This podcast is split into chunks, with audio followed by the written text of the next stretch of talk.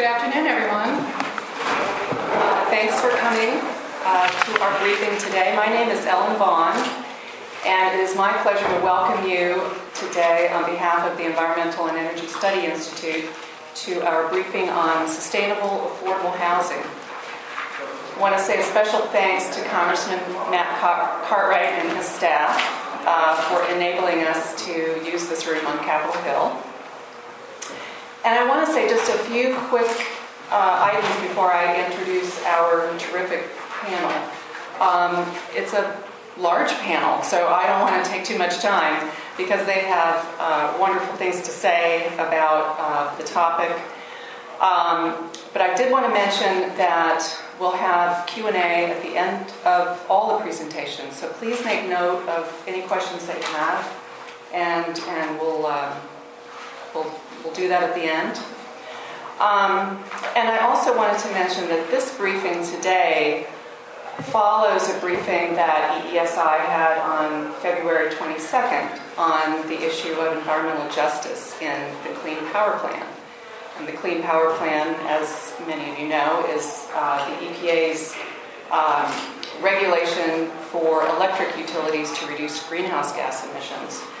Um, there was um, a legal stay on that uh, by the Supreme Court for implementation, but despite that, many states are pressing forward with, uh, with their plans for reducing greenhouse gas emissions. And this briefing today is related in, in a couple of different ways. One is that the EPA also published um, a rule uh, that provide that establishes an optional clean energy incentive program um, that rewards states for implementing energy efficiency projects and renewable energy projects in low-income communities. So, um, you know, reducing emissions uh, through demand end-use demand side efficiency or renewable energy um, in uh, low income or disadvantaged communities is, um, is, is uh, an incentive um, for states. But what, is this, what does this mean? Um, I'm going to let the panel tell you what that really means. But uh, basically, new and, and renovated homes and buildings, sustainable uh, homes, meaning they're energy efficient, they utilize renewable energy. Um, can be excellent compliance strategies for states for the Clean Power Plan. But it's also much more than that. Uh, energy efficiency makes housing more affordable, more comfortable, healthier. You're going to hear a lot more about this from our panel today. Better buildings equal better communities. And we have a growing crisis in this country. Uh, we don't have enough affordable housing. And it's not just for low income households, it's even middle income. Uh, and affordable meaning you shouldn't have to spend uh, more than 30% of your income for housing and running that house. Uh, because then it gets difficult to buy food, to buy medicine, transportation, and all of, all of those things. So, in other words, sustainable housing is a win win win, and I'm delighted that we have this panel here today. I'm really, um, it's really an honor uh, to introduce everyone. Um, and I'm first going to introduce Linda Metropulos. Linda is Director of Housing and Neighborhood Development for Action Housing in Pittsburgh. Uh, Linda has worked with Action for or with Action Housing, I think, for about 10 years. Um, it's a nonprofit, and Linda started as their sustainability consultant. And it really has, she really started this trend of sustainability and affordable housing in Pittsburgh. Um, Linda, I'll let you take it away.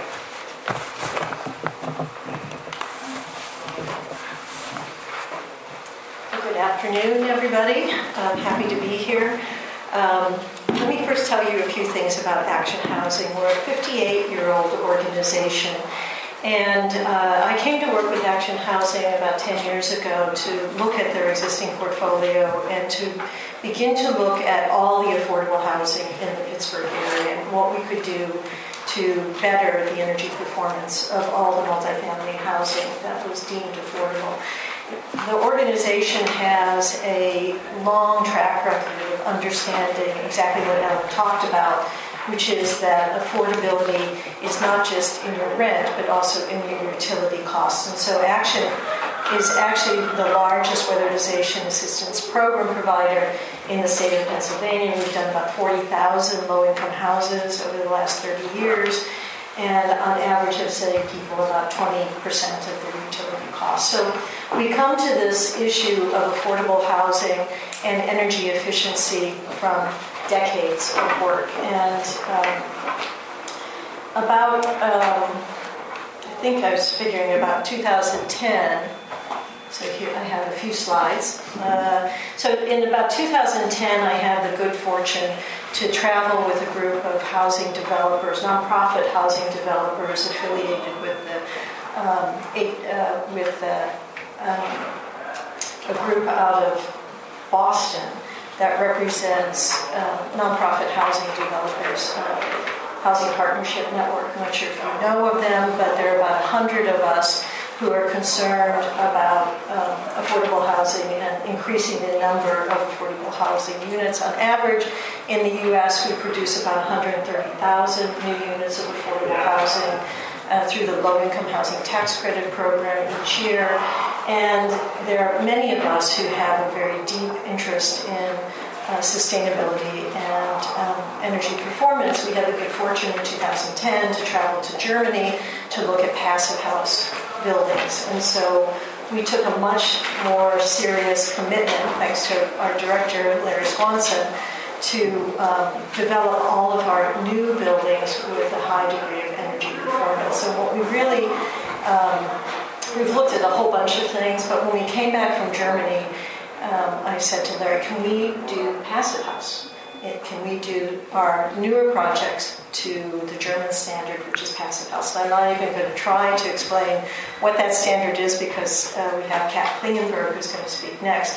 But um, it was one of those true moments of um, synchronicity where I came back from Germany after looking at these passive house buildings, which were spectacular and, and used just a fraction of the energy that we typically do with our buildings. And within two days, I was having dinner with Kat at a, mutual friend's house. And it was from there that our work, uh, which I'm going to talk a little bit about in um, energy efficiency, really jumped off. And so um, this particular project is uh, the Mackey Lofts. It was a historic bakery building that was built in, I think, uh, 28, 29 and um, houses 45 low income units, including about 10 that are specifically for people who have sight or hearing impairment.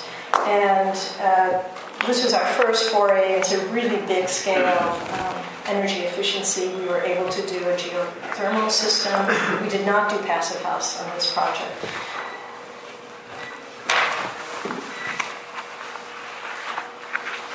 We've taken on a couple of different YMCA projects. Most of you probably know that when the Ys were originally built in the US, most of them had uh, single room occupancy. They were sort of um, kind of transitional housing for people that might be moving into a city. Often it was only men who lived in these buildings, but now they have become um, a lot of our housing of last resort. So we have taken on two projects. This is a 258 uh, unit SRO um, that is above about five stories of commercial space in Pittsburgh. And we are in this building on a steam system in downtown Pittsburgh. And through the uh, um, weatherization program, I think seven years ago through ARRA, there was a huge infusion of uh, funding that came into the uh, WAC program. And we were able in Pennsylvania, we were one of only two states to be able to use that source of money for multifamily affordable housing, and we were successful in bringing in about three, three and a half million dollars on this project to retrofit it, and reduced our energy cost by about $125,000 a year. This is heavily subsidized through county and city support, and so um, we are just about to break even. And that energy reduction was really important to help preserve those 258 units of SRO. Um, the next project we took on, another YMCA, this one in McKeesport, which is about 12 miles outside of downtown Pittsburgh, was actually our first uh, large scale passive house project. And um, one of the reasons we love passive house so much is because the um, costs are going into the envelope and not into expensive and complicated mechanical systems, which are often really complicated to um, maintain and require, in some cases, um, you know, pretty significant uh, skills by the um, management company and, and cost. And so, after coming back from Germany, we thought, well, let's give this building a try. It was in our LIHTC pipeline, our low income housing tax credit pipeline. And so, we did design this um, um, 84 unit uh, building to passive house standards. Our energy costs, we actually bought it from the YMCA for $10. They were very happy to give it to us at that point. Lots of deferred maintenance and, and uh, uh, issues that um, I don't need to go into, but our energy costs before we bought it, uh, no air conditioning, um, about $70,000 a year, and really not very nice living conditions. Um, we added air conditioning, we did a geothermal system, we did complete passive house renovation, and um, our energy bills now are in the neighborhood of about $40,000 a year. So not only did we save money, but we improved the quality of life for people living there. And this is a great infrared image. The building, the purple building, is showing just how um, tight an envelope it is. The building in the back that looks more yellow is a housing authority project, which is just kind of leaking heat. Um, next project we did was the renovation of the old VFW building. Uh, library is now occupying it in the city of Pittsburgh, and this is just another wall detail to show you the top part, which was finished um, before the bottom lever was finished to passive house standards. So you can see the difference, just really good insulation makes, um, and operating at a, a, very high level of efficiency. And then the um, project that um, that I next, the last one I want to tell you about is Uptown Loft. So we're, we were very enamored of uh, uh, the results that we were getting for passives, and we, so we decided to test out two buildings. We just opened uh, the LIHTC project, uh, 47 units total. The buildings are almost identical. We built two of them, one to passive house standards and one to 2012 energy code. Um, and uh, we're still in the sort of finding stage, but um, I want to give you a sense of uh, the building envelopes. The one on the left is the Passive House building, and the one on the right is the 2012 uh, Energy Code project with an older building, again, the yellow-orange building in back, uh, with not nearly enough insulation. Both buildings are performing very well, and uh, just want to give you a sense of kind of um, some of the other features that we included the, the, the mural, the glass mural, and then one of the interiors uh, for the passive house building, which was uh, specifically designed for youth who have aged out of foster care. And there's our, pass, our passive house certification, which is really a beautiful, um, a beautiful thing to see. And uh, so that's that's that. Thank you.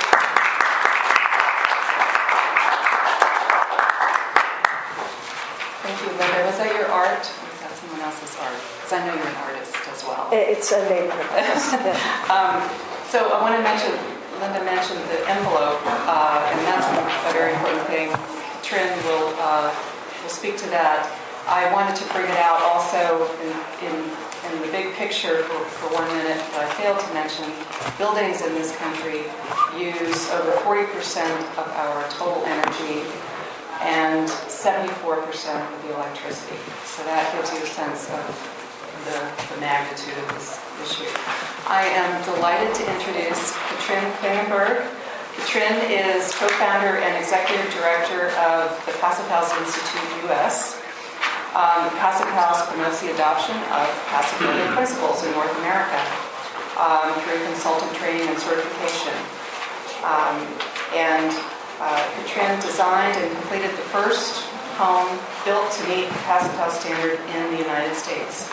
She's designed and consulted on numerous successful uh, Passive House and building projects um, and uh, has really evolved uh, the standard so that it works for U.S. climates. Um, she's a lead instructor for the consultant training uh, and uh, is a licensed architect in Germany.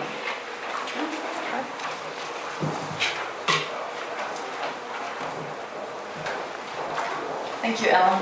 Um, it's a pleasure to be here. Um, so um, I would like to very quickly just give you uh, um, an overview of what passive house is, or passive building, as we have started to transition to as the buildings are getting bigger and bigger.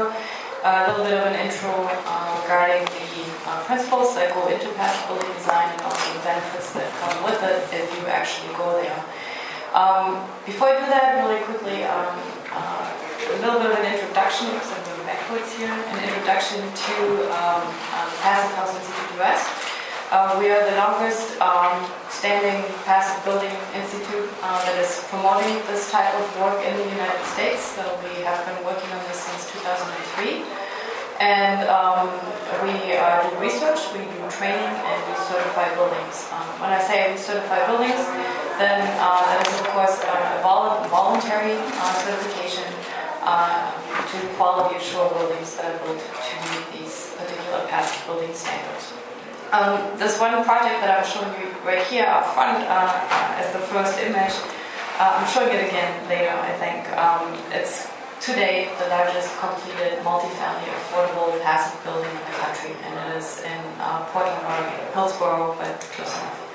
And uh, also, uh, I wanted to quickly mention uh, we uh, received a grant by the MacArthur Foundation uh, last year in support of the uh, emerging affordable passive building movement that we're seeing around the country. We're seeing a lot of um, affordable developers becoming interested in this, and they are in great need of support. And together with Linda, we kind of pioneered this transition from originally single-family passive buildings to passive house buildings um, to larger uh, multifamily buildings.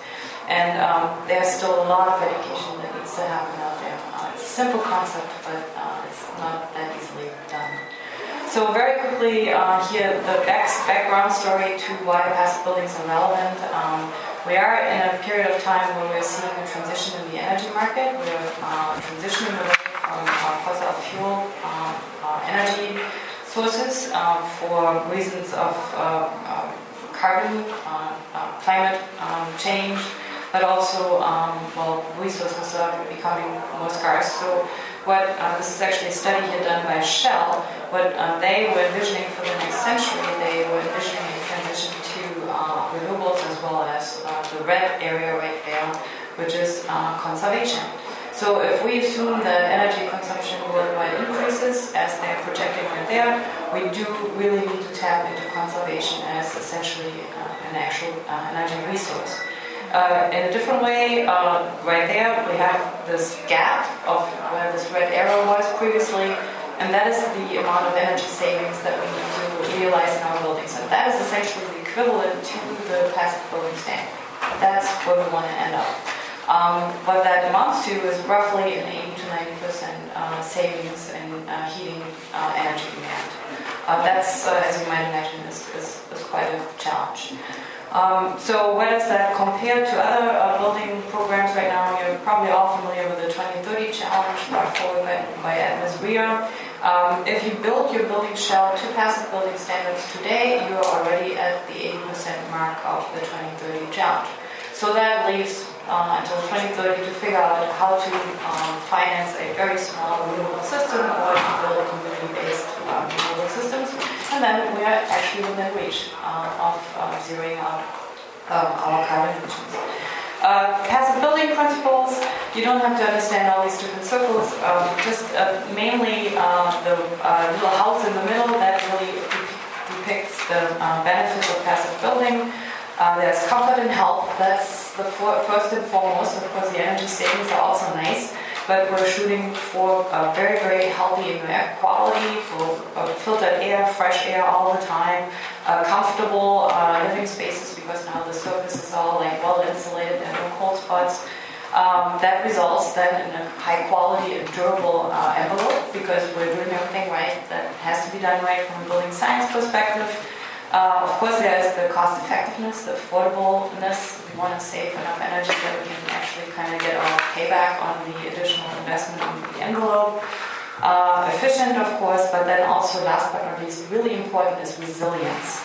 Um, so the passive building standard also is designed to create spaces that uh, can coast two power outages for about like five days.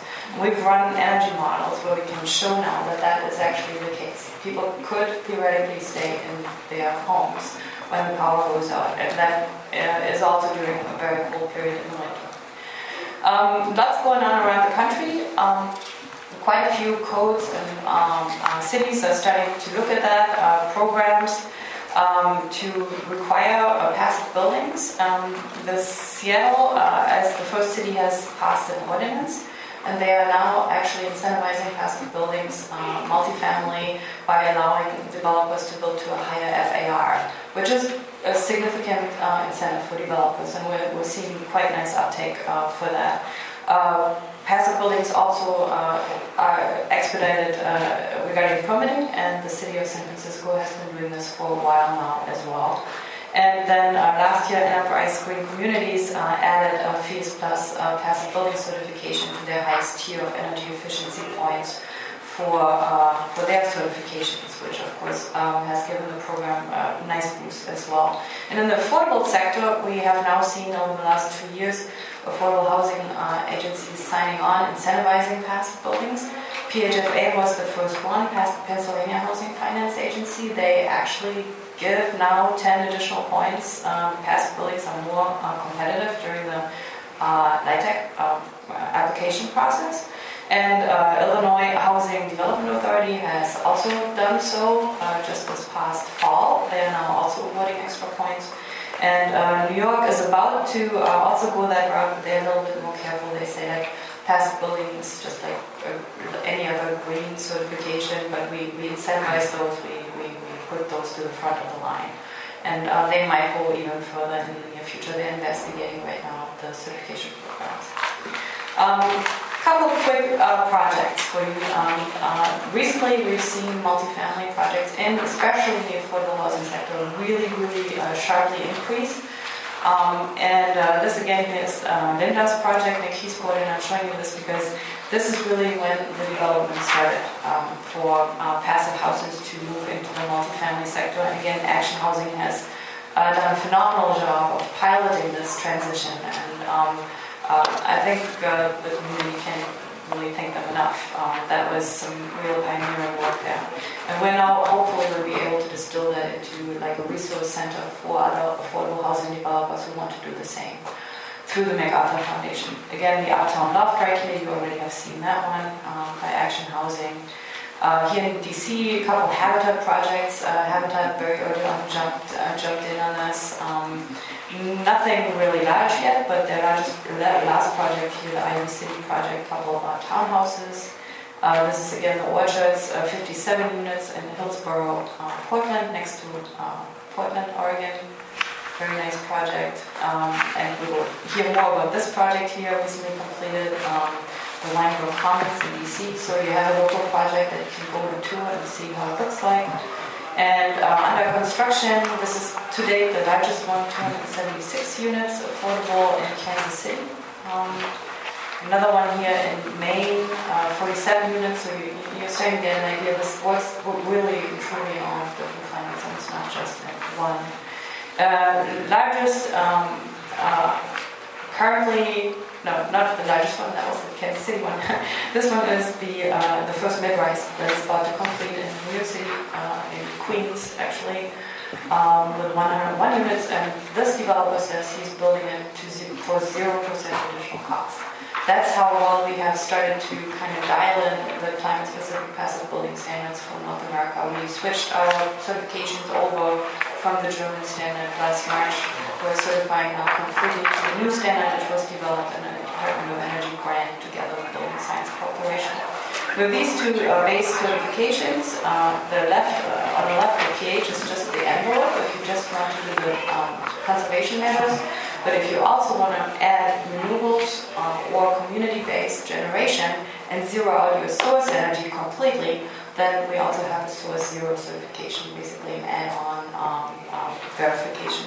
These are all the different climate zones right here. Uh, each um, location essentially has its own targets. Uh, we found that that is really the best way to dial in um, and most cost, cost effectively the energy performance for buildings. And uh, the Department of Energy actually is co-promoting the PHIUS Plus uh, certification as the next step in energy efficiency above and beyond the zero energy ready home. Uh, we're very proud of that. The cooperation has been working really well for all of us. Today in the country we have about like 240 projects certified, pre-certified, that means they're construction, almost completed, uh, or completed.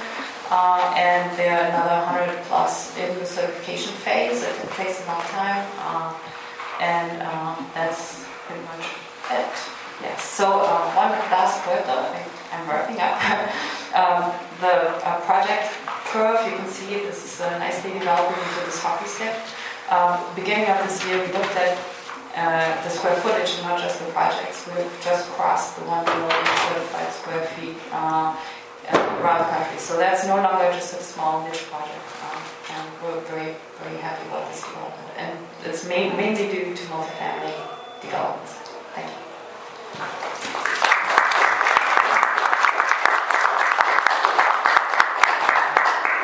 Thank you so much. And this time frame doesn't do justice to all the information that's represented on this panel.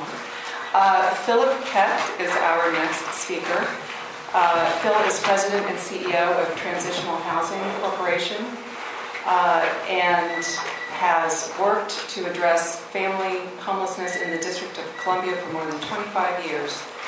Uh, in the late 1980s, he helped form the partnership Christ Lutheran Church, Community Family Life Services, and Samaritan Minister of Greater Washington uh, that became Transitional Housing Corporation. Phil was a member of THC's board of directors for its first 25 years, serving as president from uh, 2000 to 2003. Uh, he was a partner in several DC law firms 23 years uh, and uh, led a pro bono legal program, has lived in DC since 1980, mostly in Ward 4, uh, and uh, has many degrees. All of. Yes. Welcome and thank you.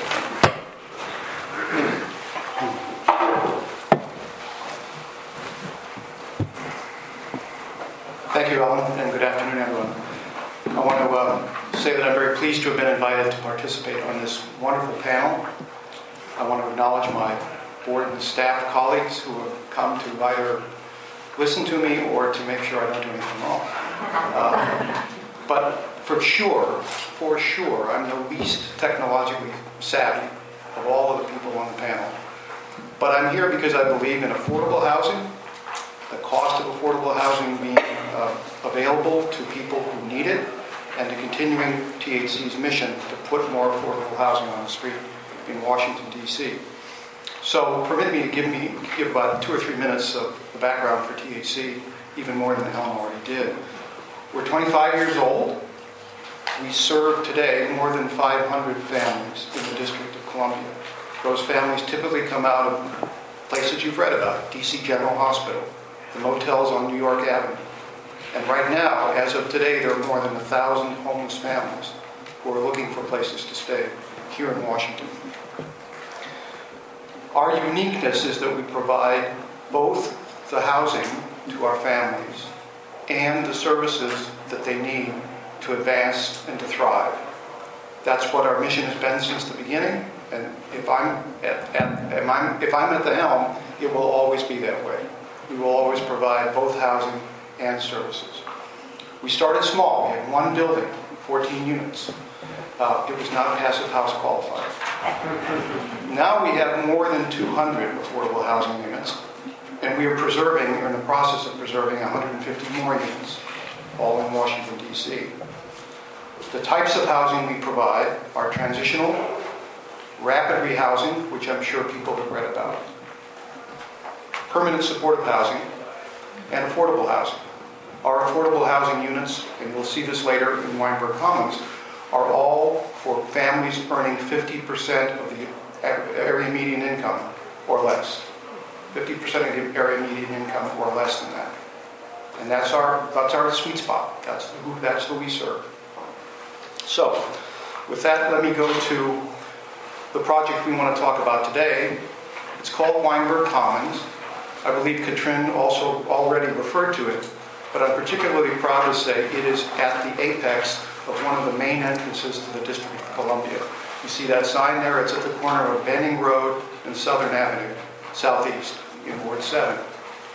We didn't intentionally put it there, but that's where we found the available building that we could buy and renovate. Weinberg Commons is an innovative community um, that combines state-of-the-art energy, which you'll hear more from our architect, Matt Fine, with affordable rents and supportive services for low-income and formerly homeless families. Let me show you, though, what it looked like before. You've probably seen this type of building in your own neighborhoods or in your own cities. They're rife throughout the District of Columbia. I would say this building was constructed in the late 50s or early 60s. Frankly, there was nothing really wrong with it. It could have been renovated, as we've done our other projects, with non-passive house approaches, traditional techniques, and traditional building materials. But somebody convinced my predecessor. I've been on the job nine months. One of, somebody convinced my predecessor that she should embrace passive house. So what we ended up with is an affordable housing project that actually can be beautiful, is beautiful, and not simply functional. We utilize the passive house design principles to transform Weinberg Commons into a modern 36-unit affordable housing development. That's another shot uh, of the, there are three buildings actually, each one has 12 units, but they were all constructed to passive house standards. Again, our architect Matt will address the technological aspects of it. But this is one of the three buildings that uh, we renovated.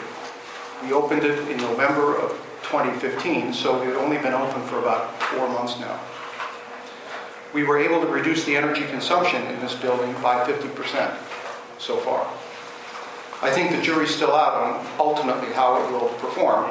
I think we need more than three or four months worth of experience, but we expected it will achieve the highest standards. The interiors, and I'll just show you a couple of shots of that, are constructed for families. So in order to live here, you need to be a family with children. So there are two, each of them has two bedrooms, one bath, and they're all constructed in about the same format, where you have a kitchen part of the living area and two bedrooms off to the side. As the owner and developer, THC and its affiliate, THC Affordable Housing, is able to pass on the savings that we have in our energy to our low-income families through offering below-market rents, which include utilities. Another shot. Uh, Matt, I hope you'll address the really cool windows in the space. They're, I think they're from Europe, aren't they? All right. Uh, let me go to the actual specifics. When it's certified, Weinberg will be the first passive house multifamily retrofit development in the country. We will utilize elements that are expected to reduce our energy costs by at least 90%. Sorry, that's wrong, up to 90%. As you've heard already, Passive House is the most rigorous energy efficiency building standard in the world. It's designed, it's achieved by constructing a building envelope that is extremely well insulated and airtight. Now, there's a common feature of all DC housing, multifamily housing, affordable housing. It's old. 78% was built before 1960. And the overwhelming majority of our low-income families in the district live in old buildings with aging systems, poor insulation, and frequently deferred maintenance. I can take you on a tour right after this hearing and show you a number of buildings that I've looked at that suffer from all of those maladies. So why a, a, uh, a small nonprofit, relatively small nonprofit in the District of Columbia, why would we want to do this? Because it's part of our mission and always has been. Weinberg will have 36 two-bedroom units. 24 of the units are reserved for people who make 60% of the area median income or less. That's, uh, sorry, let me take that back. Their rents will be $1,228 per month. That's what a 60% AMI person can afford. What we've done at Weinberg, because of the energy savings, is offer them to our families for $950 a month, utilities included. So we are substantially below what the market would bear, even in the neighborhoods where we are operating. Now, the low rents that we can charge are only possible because of the passive house standards that we've achieved. Um, I will, in a minute, turn it over to Matt. But, uh, can't tell. Why, oh yeah, why would we, again, a small profit, nonprofit developer, want to do this? How could we do it? Well, I think as one of the speakers before me has said, it doesn't cost that much more to do it. We believe that it was approximately 8% more costly to construct with passive house standards than it would have been through traditional techniques and materials. The other, the other reason we could do it is because we have a combination of fancy financing. Through uh, tax credits, we have the Department of Behavioral Health in the district helping us out with a grant. We got vouchers from the DC Housing Authority for the families who live in our permanent supportive housing units. And these are all important factors to being able to afford it. Um, with that, I think it's customary up on the Hill to say that, Madam Chair, I cede the remaining time to the gentleman from Virginia.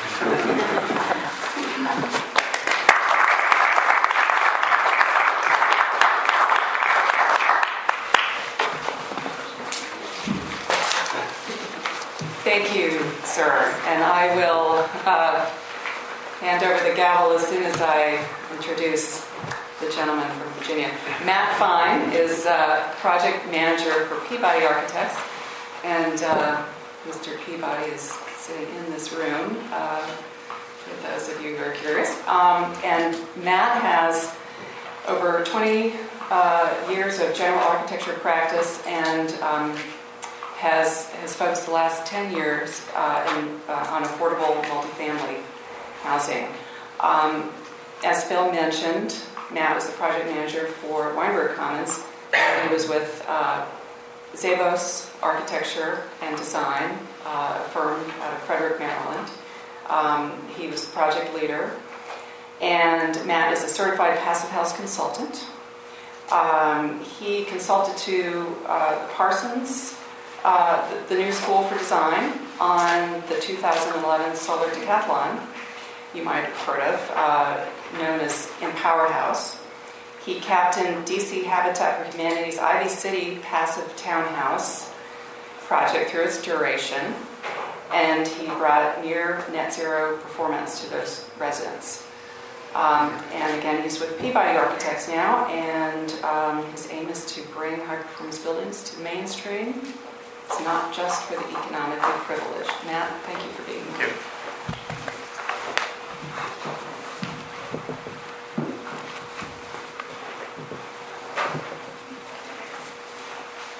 Thank you all. Good afternoon.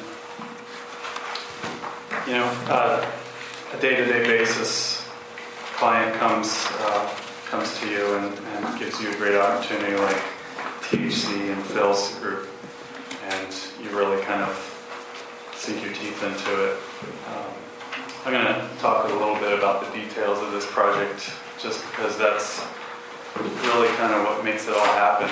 It's kind of on a microscopic scale uh, that we deal with these buildings, and uh, it's really what kind of motivates us. So, Weinberg Commons project um, is not your typical project. Uh, typically, where we deal with LIHTC projects, the affordable housing nonprofit world. Um, while it's important that mainstream work is being done at the scale it is, the resiliency just is not getting there. The comfort and the health are not getting there. We're not reaching our 2030 goals. So when we saw this combination of THC, a mission-driven developer, a mission-driven developer, um, and they really knew what true sustainability meant when came to energy reduction. It really met with our with our kind of philosophies, and um, kind of to bring those technologies, those philosophies to a larger scale, to communities, not just individuals but families, and bring bring that to the kind of mass market. As Katrin explained, the, the technologies are certainly different. So we really had to take a different mindset in, in every step along the process. And while I'm not going to go into the details because that could take a long time, the, the metric is understood as the best tool to get to net zero or to uh, reduce drastically the energy of these buildings. Now we had to acknowledge another uh, priority, and that is the team needed to be committed from day one, and they had to be integrated. That goes from pre-development, from conceptual brainstorming, to all the way to progress meetings on site, punch list inspections. It, take, it took every individual to kind of integrate that and to really bring it together. So that process, as we all have learned, is not always reality.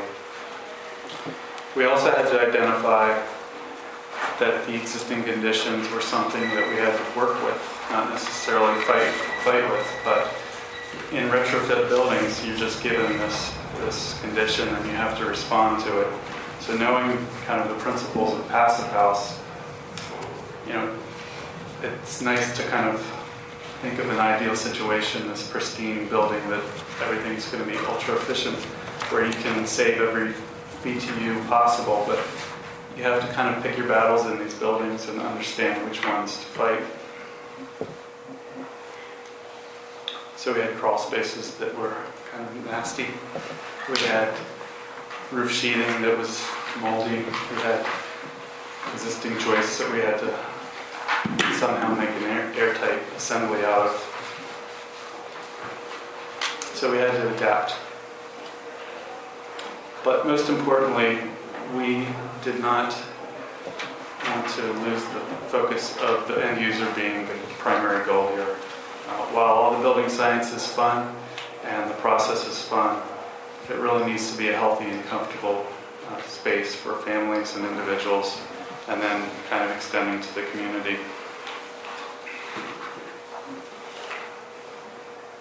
So kind of uh, when we when we sat down and did the brainstorming exercise for this project, we said there needs to be some kind of substance to this. It can't be just a one-off project. It needs to be repeatable. And as we knew, there are countless, countless opportunities in, in the DC metro area to do this. Uh, so if we could make it work, we think that you know the larger community could embrace it. Again, we knew this was going to be a different project, a different process.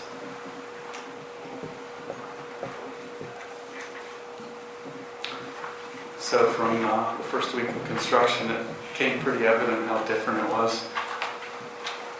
We hung uh, wood joists on the sides of this building to hold twice as much R value of insulation on the outboard side of this wall. So really kind of using the first step of kind of design and saying, let's make the, the envelope as robust as possible. So we basically created this woolly sweater for the building. Filled, filled nine and a half inches of dense packed fiberglass, paying attention to kind of the moisture um, in the climate and making sure that the wall breathed at the same time of, of being airtight.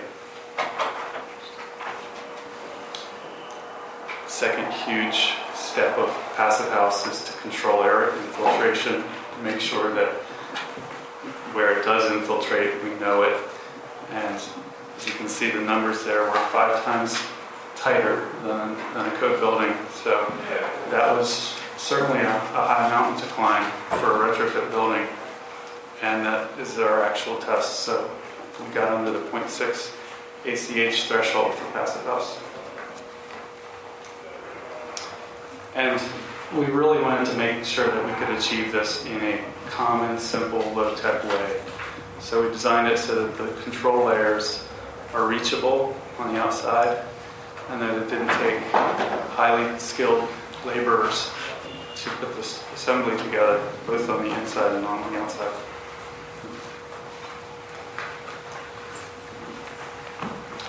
And then just as at a basic scale, basic level, okay, we're creating this wonderful insulated envelope, but we need to kind of think about what holes are, the holes of the windows and doors. So there's, while I said there was a low-tech solution to the to the walls, you really need a, a great system in the glazing and the compression seals of European windows and what's now becoming American manufactured windows. So we created these apertures around these, these holes in the building that Phil alluded to. In a retrofit building where we cannot resite the building, we can't turn its axis so that the solar gain works in our favor, we have to uh, deal with what we have. And we have to tune the angle of these apertures so that the solar gain during the summer is not making uncomfortable interior conditions. So we're finding kind of that optimal angle to bring shade in the summer and capture the heat of the, so- the solar gains in the winter. At the same time, we didn't want to make these boxes that created dark cavernous interiors so you can see from the interior that it opens up still. And you can also see kind of the crisp uh, shadow lines along the window. So that basically that window there is taking 50% of the sun at that point because of that solar shade. And resilience is just a kind of a cornerstone again to this type, type of design and building. The rain screen, uh, tough rain screen that can last for years but still have the ability to breathe. Reachable. Uh, these, these buildings, again, as trying to make them repeatable, reachable as far as economics go is critical as well. So I'm going to just go through a couple of these sustainable features that we used. Again, these are not high-tech pieces of equipment. They just are integrated. So the lungs of the building, the ERV, recaptures recaptures energy at the same time it delivers ventilated air to all spaces. It removes the moistures and the smells of the uh, kitchens and baths. Low tech, again, we uh, dug trenches around this building to extend the insulation. We use that as an opportunity to put a ground loop, PEX and glycol, and bring that energy back into the building on the incoming stream of ventilation air. High efficiency heating and cooling. This is basically a, a piece of machinery that can it normally is specified for a single family house. It's serving 12 dwelling units. Drain water heat recovery system. Again, kind of tapping into the heat that we already have in the building, recirculating that. And then renewables on the roof. So solar thermal collector for hot water. It's astounding how much energy goes into heating water and just having it sit there and stored and reheated just to deliver it to, to occupants. while we're choosing to do that in a passive way. And then solar uh, PV as a last step. We want to stress that in a passive house kind of philosophy, it's always the last step because you don't know how much you have to make up until you really optimize that building. Again, this is just kind of the scale of the project, and we believe that uh, kind of projects like this really reach out to the communities. Again, on a small scale, but you have to start at the small scale, work up to the family level, make sure health and comfort is delivered, and retain these, these communities with this type of building. Thank you.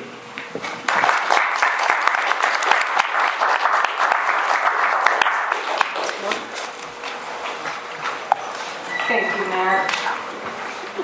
And last, certainly not least, our final panelist, Krista Egger is Senior Program Director uh, of Green Communities for Enterprise Community Partners. Krista is Director of Initiatives at, um, at Enterprise, and she has more than a decade of experience leading energy efficiency initiatives with affordable housing stakeholders. Uh, she manages Enterprise's national green training and technical assistance programs, which includes strategic oversight of the Green Communities criteria and national certification program, a technical assistance fund uh, focused on portfolio energy reductions through the Better Buildings Challenge, and initiatives designed to improve the health of residents through building upgrades and other related trainings and tools. Uh, I'm delighted to welcome Krista.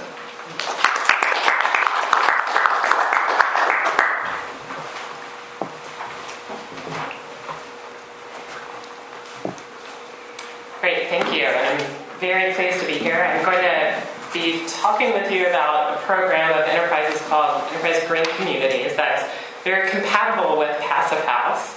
And I'll start by sharing um, a little bit about the background of our program and our intentions in entering into the sustainable space. And then I'll give you a high level overview of the different technical components that are included in the program.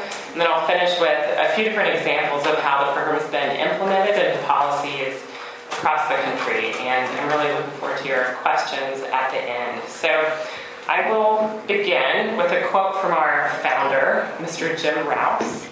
And I'm going to, um, he says, We believe, because it is true, that People are affected by their environment, by space and scale, by color and texture, by nature and beauty, that they can be uplifted, made to feel important.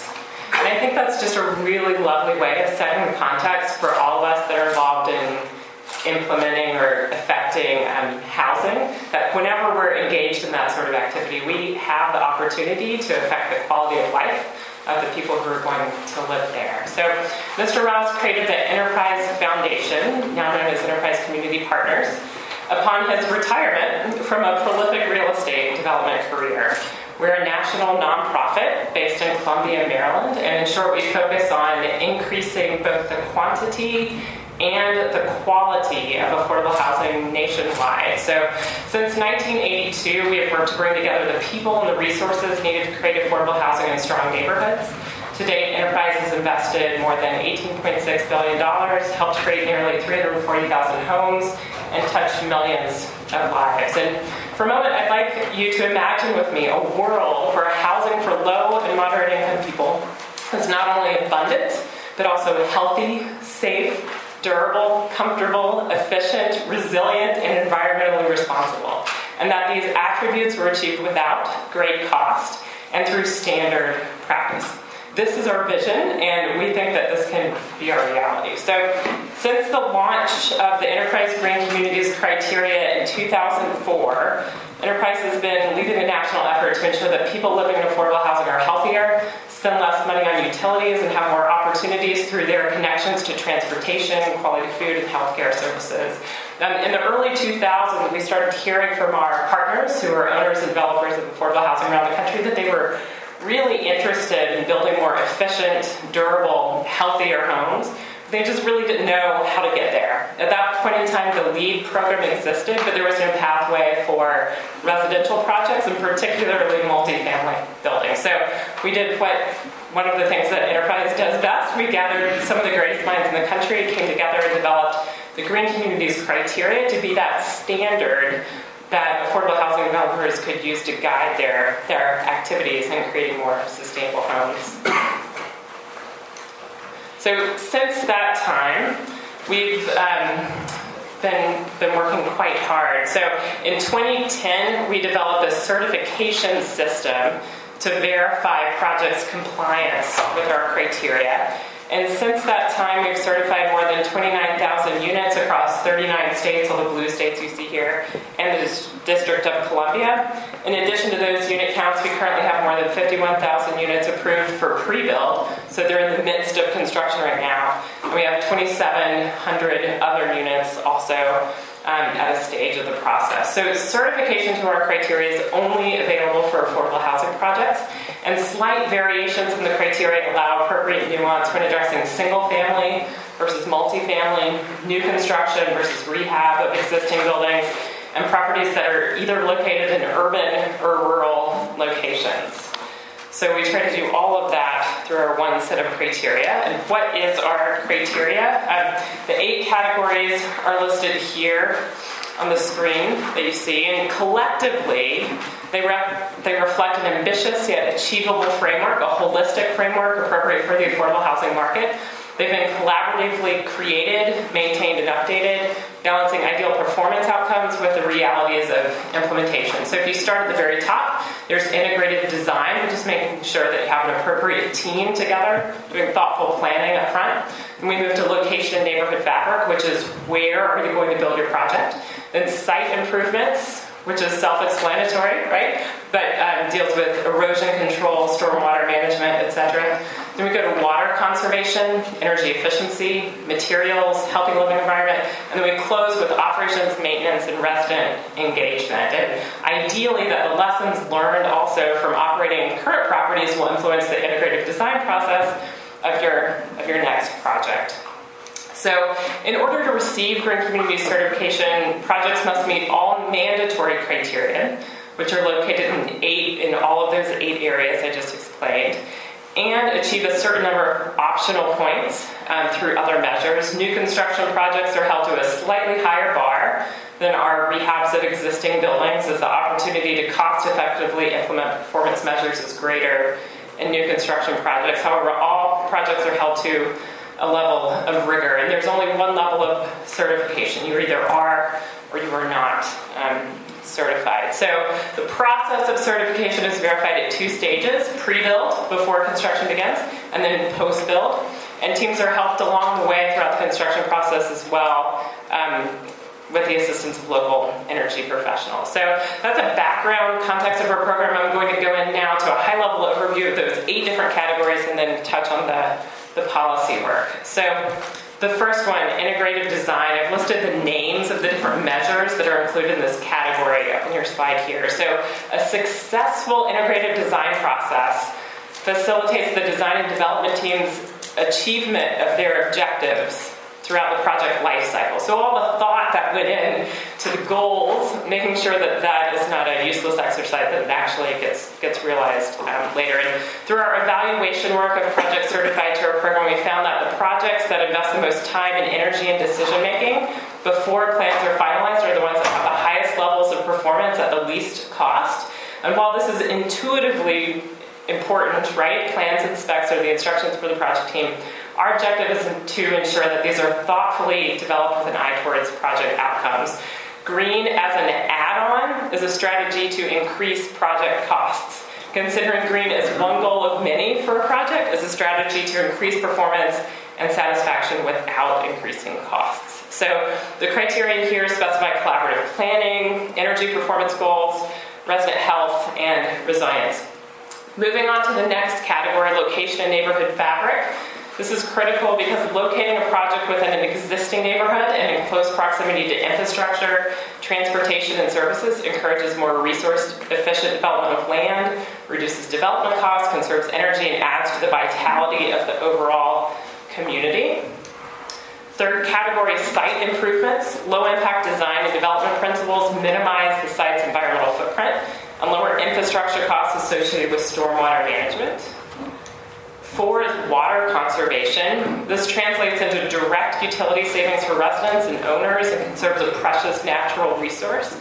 According to the American Waterworks Association Research Foundation, the average U.S. residential household uses 41 gallons per person per day in their homes. We're trying to contain this um, through the measures that we have in this category. Five is energy efficiency, and improvements in building energy performance result in utility cost savings through more efficient heating, cooling, hot water, lights, and appliances, which improve residents' comfort, lowers operating costs, and provides environmental benefits. Six is materials. Purchasing green materials and recycling and reusing materials whenever possible can improve conditions for resident health, enhance project durability, and reduce waste and disposal costs. Moving on into seven, which is all about health, is healthy living environments. Um, so, criteria in this category address environmental factors such as radon and lead, which have a direct impact on human health. They also address the design of outdoor spaces and interior common areas in a way that encourages greater frequency and duration of physical activity. Um, measures in this category guide project teams to create healthy living spaces through various construction practices like ventilation and maintenance practices like green cleaning and pest management. And finally, category eight operations, maintenance, and resident engagement um, is about creating educational materials and orientations to help educate residents and staff on green features that were designed to deliver health, economic, and environmental benefits, as well as their role in realizing those benefits in their own lives and the project um, itself. So this is a system that brings the benefits of green building to those that need it most. We're talking about lower energy bills, less energy consumption, healthier living environments, and stronger communities. These issues are not abstract, they have clear impacts for families across the country. Um, and we feel that this is a, a method to create housing that is truly affordable and sustainable. And I'll close by sharing a little bit about policy implementation. So for the last, for the past decade, the criteria has served as a powerful and influential policy lever by setting a standard for state and city housing finance agencies and guiding what housing providers are either required or incentivized to include in the development and rehab of their properties. The criteria has been integrated into financing mechanisms for affordable housing in 25 states and seven large metropolitan areas. It raises the bar to say that healthy, sustainable, affordable housing is not an add on or a bonus. It's the minimum acceptable standard for housing that is being publicly financed in this country. So, for example, the District of Columbia here is a national leader in green building, which supports the vision set forth in their Sustainable DC plan. And in DC, all projects for which public financing constitutes 15% or more of their total project cost must meet the standards relative to green design and building and must certify to the enterprise criteria or at least the LEED, the silver level of the LEED program as a condition of getting financing to develop their project here. So where there is the greatest need, let's provide a solution. The technology and processes for building sustainable homes that are affordable are understood. They just really need to be applied. And I feel that the Green Communities criteria, Passive House, are important tools to ensure that low-income families have healthy, well-designed, affordable, and sustainable homes that are connected to opportunity. So I encourage you to visit our website and per- peruse our criteria, the requirements, the recommendations, the rationale. We also have hundreds of tools on our website that I'd encourage you to download, customize, and use for yourself so that we all can work together to ensure that these practices that I've described move from being best practice to standard practice. Thanks.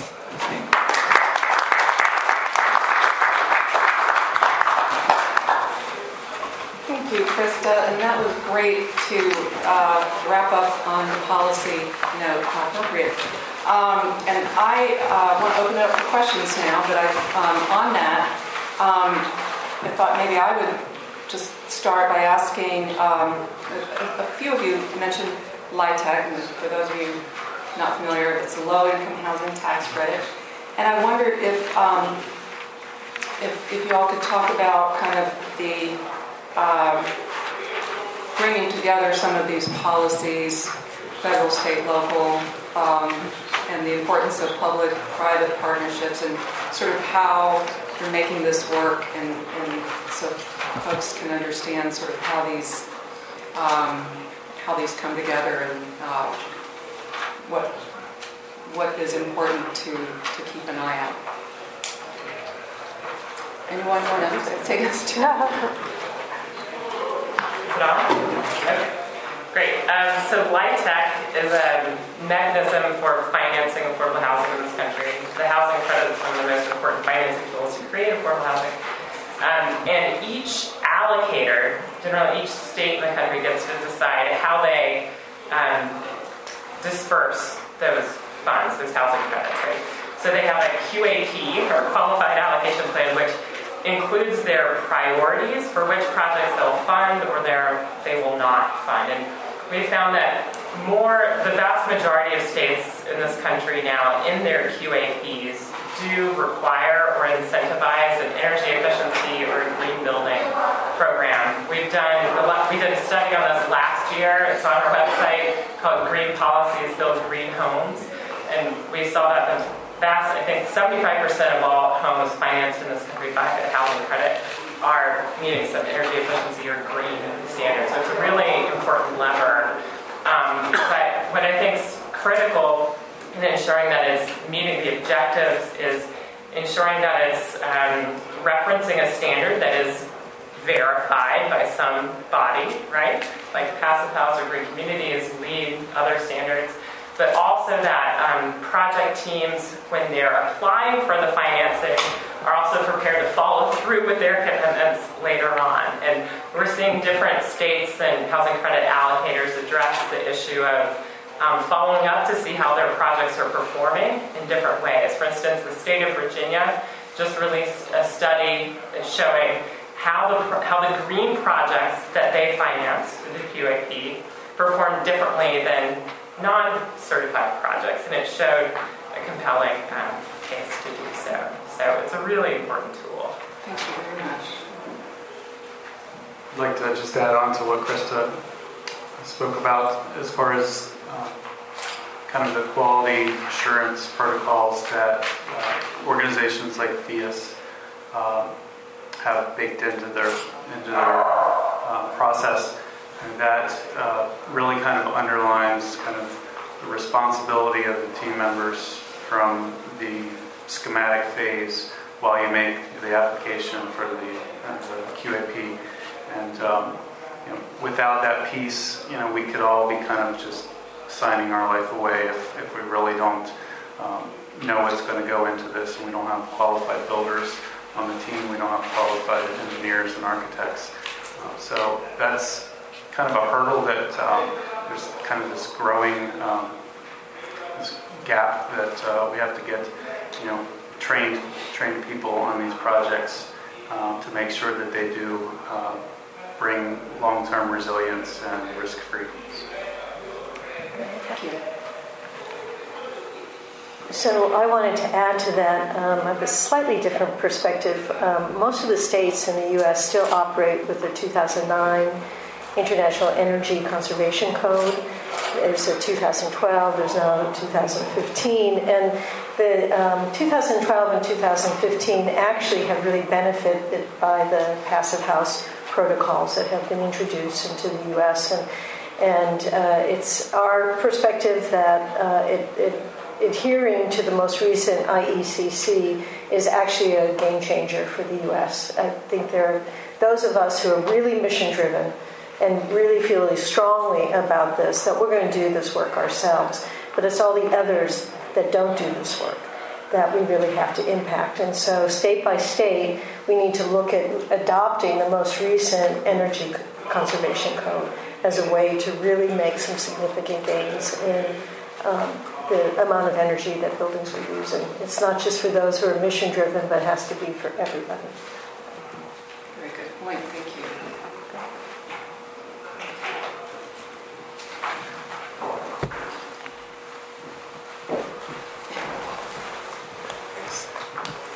Hi, uh, my name is Dan Reber. I'm with the Northern Manhattan Improvement Corporation in New York City. Um, we're the largest uh, weatherization ag- agency in the borough of Manhattan, um, and we have lots of experience with enterprise green communities, um, thankfully. Uh, I wanted to ask two questions, one for, um, for Linda and um, Phil and uh, Matt. The contractors that you employed to do your projects, what was the learning curve like for them? Because I know, much like with architects and engineers, as you mentioned, Matt, um, there's a there's a big learning curve. Um, and uh, and then I'll have just a quick technical follow-up question.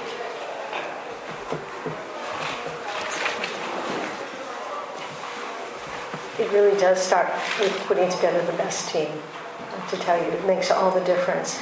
Um, I can um, tell you that on our Uptown Lofts demonstration project, we used Mercedes Construction, and we did hit the uh, 0.6 air changes per hour on the passive house building, but they also delivered a building that's not passive house that's 0.9 air changes per hour. So there was a, a deep commitment from them to, to quality control and then uh, we saw it spill over into the other buildings. So we have just a beautiful, tight building, not as tight as Passive House, but um, a really high quality building. And they are now adopting this as regular practice for their for their work.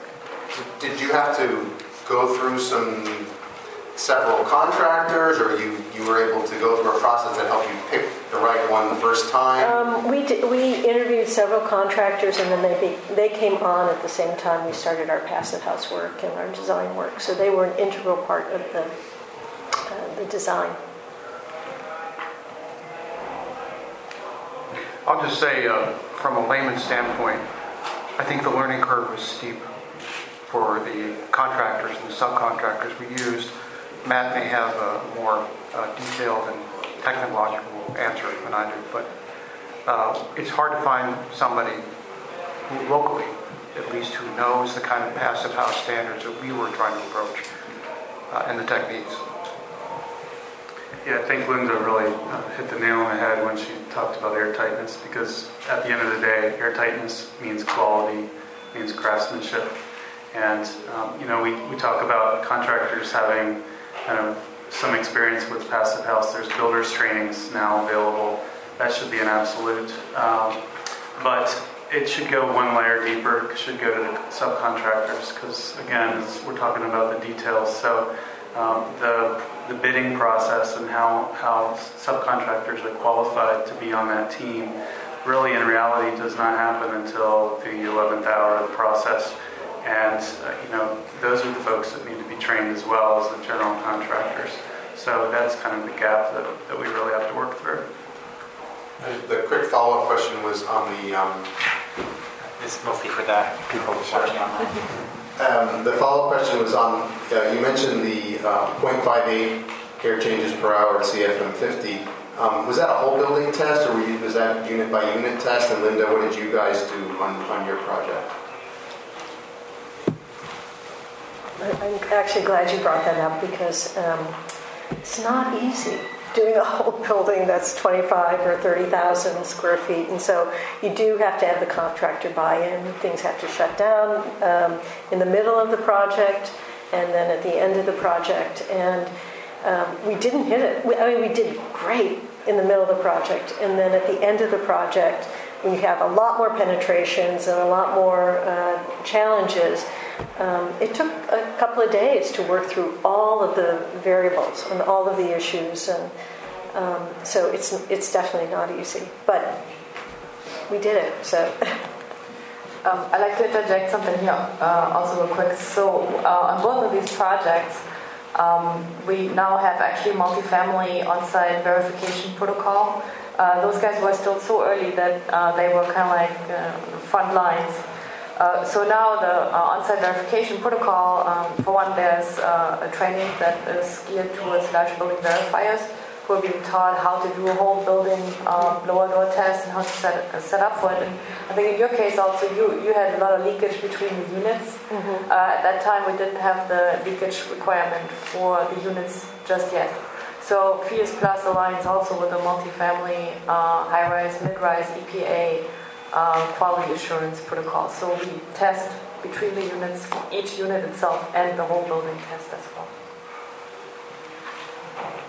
Yeah, um, just, just to kind of reiterate, Katrin said, uh, whole building for, our- for our building, but we thought that that was, you know, looking at kind of the overall volume as the easiest way to make the whole, so unit by unit, make it airtight, and then kind of um, go unit by unit and seal cracks with the traditional methods of caulk and tape, um, so that communi- communication of odors and and vapors uh, don't don't pass, because that's obviously one kind of important part of multifamily living is, you know, to have your own volume of air, really. Thank you for that question. Other questions? Hi, my name is Cole. I'm a reporter for Climate Wire. And um, so, Mr. Heck, you talked about um, the added cost of, um, of retrofitting being about 8%. So I was wondering, uh, maybe this is a question for Mr. Pine, but what is the cost if you're just building um, a structure from scratch of, uh, of putting in all these energy saving devices?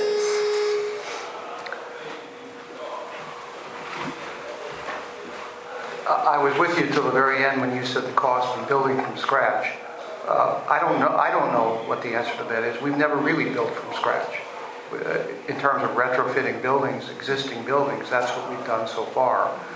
Um, And the 8% that I referred to was for the additional cost of doing a retrofit. I, Matt, do you have a suggestion for new construction? Uh, If that's what you meant.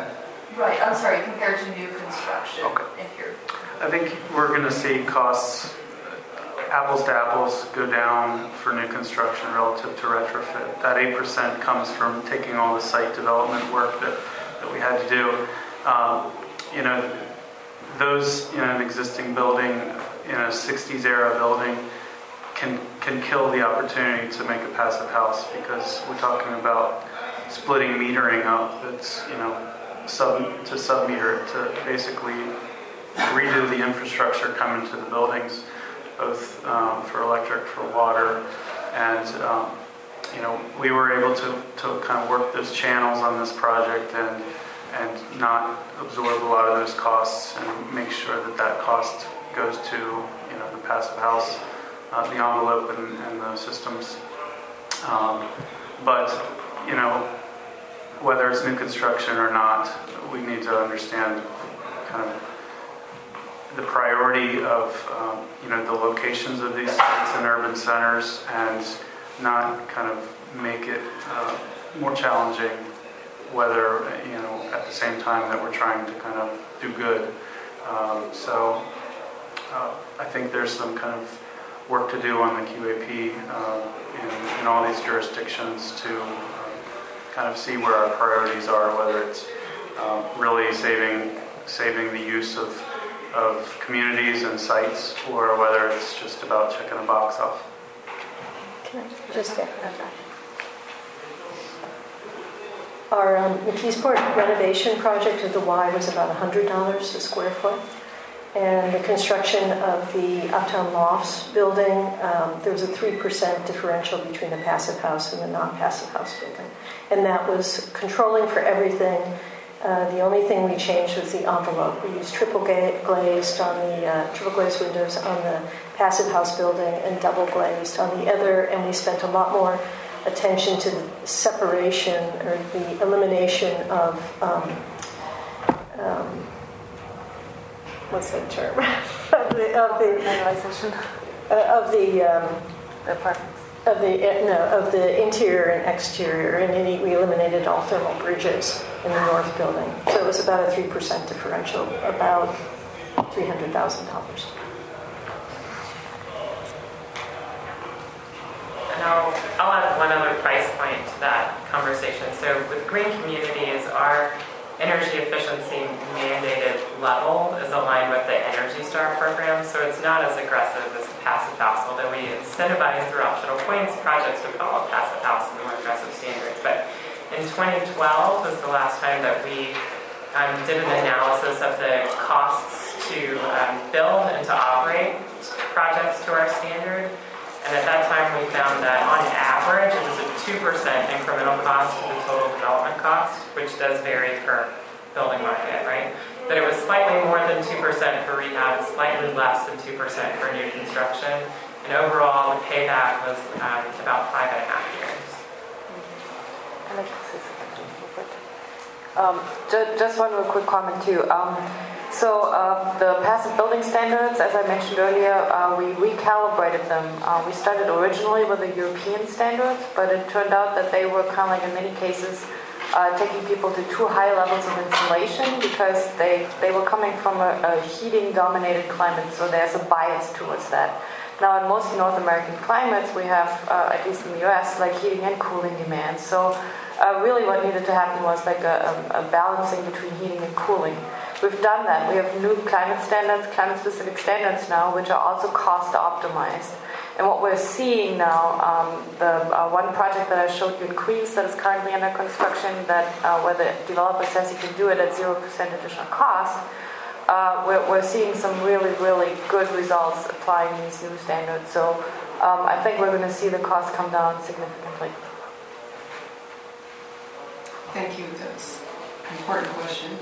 Others? Hi, my name is Andrea Brighton with Congresswoman Suzan DelBene. Um, this question is for you, Krista, and maybe others. Can you elaborate more on what you mean by resident engagement? Is that more on the after the building has been developed, or is it more on like local sourcing materials and labor, or could you just kind of elaborate on that? Sure. Thanks. So our category eight, which is operations, maintenance, resident engagement, really has to do with um, engaging, making sure that, so when we certify a building, it's right when the building is completed, right? Either when the construction or the retrofit is finished and people are starting to move in. Although our engagement with the project kind of ends at that point, we want to make sure that the project is set up to operate for 30, 50 years, just as well as the people who designed it hoped that it would be, right? And so, whether or not you mean to or not, if you're living in a building, you're operating the building, you're going to have an impact on how much energy it's going to use, how healthy it's going to be, etc. So, we um, work with the resident services staff of these multifamily properties in that design and construction phase to make sure that when the building is put into service, there are orientations for the residents that include information about um, key tips to reduce energy, um, ways to make inexpensive but green cleaning products that they can use at home. Um, making sure that they know how the home that they're living in is different than a standard home and how to maintain it um, over the long run. So that's what that category is about. Um, we also make sure that, or our standards make sure that when the buildings are designed, that residents have a voice at that table, right? So that they're um, sharing their priorities and their experiences with the building, and that can feed into the design decisions as well. I wanted to add real quick follow-up. Have you had, what kind of feedback have you had from residents? Most residents are really proud to know that they're living in a green building, you know, that they're living in a building that is a high performer. Um, actually, right now, we're doing some work with the DC Housing Authority and resident engagement. And it is amazing to hear the stories and the um, just the wealth of information that residents can bring to the table and start sharing with their neighbors about the concepts of efficiency and green cleaning, conservation, etc um, that they could really um, add to add to the conversation as well. Thanks.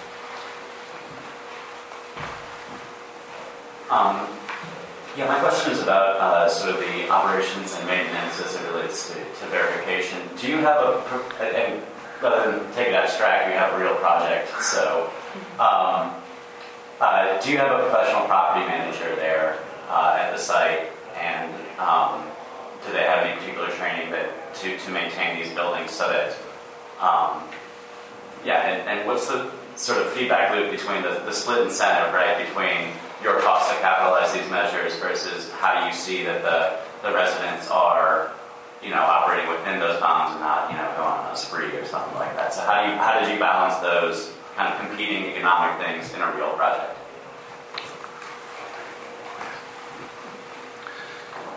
Uh, That's really the uh, biggest question we have going forward. We do have a professional property manager. Uh, It's a property manager who is familiar with the area, familiar with the demographics of the neighborhood, and who has been on site since before the building was opened. One of, one of the uh, differences, I think, between what Krista was saying and our experience, we didn't consult with the residents before we did it. It was an empty building, and we renovated it to the standards that we thought would help the residents long-term, but frankly, would also help THC. If we're going to be paying the utilities, we darn well want to make them as low as possible.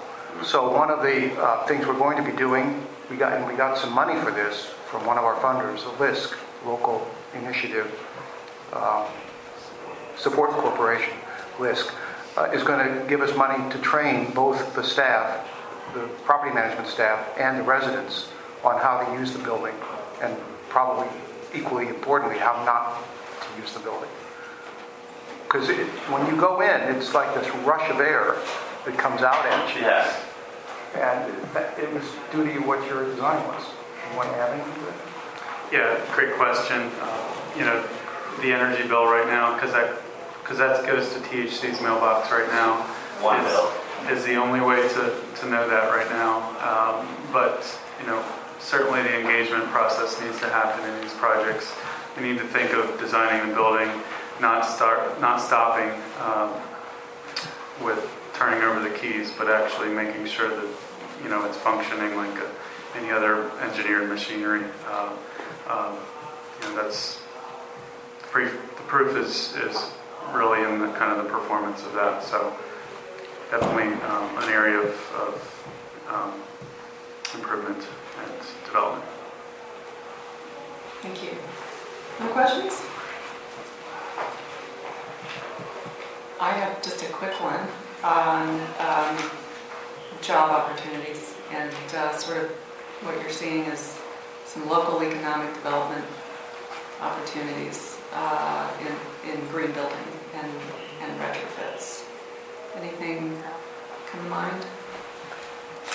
I think this is huge opportunity. Um, so uh, as we're seeing this kind of like curve develop, right, that I showed with the projects, uh, and it has- has become clear that we need knowledgeable uh, professionals who guide that uh, process from like building over designing and verifying and quality assuring. So there's that. There needs to be a massive kind of training that is going on to get bring people up to speed. But also we talked about it earlier, the materials that uh, are coming onto the market are, are like sought after, the high performance. There's a lot of opportunity for actual manufacturing, I think. Um, so hopefully we'll see the high performance industries uh, in the US step up to the plate and come up with new products that are more cost effective. Thank you. And we're seeing some more products manufactured here that were overseas uh, not long ago, right? Okay, thank you. I want to thank the panel uh, and I want to thank all of you for coming today very much.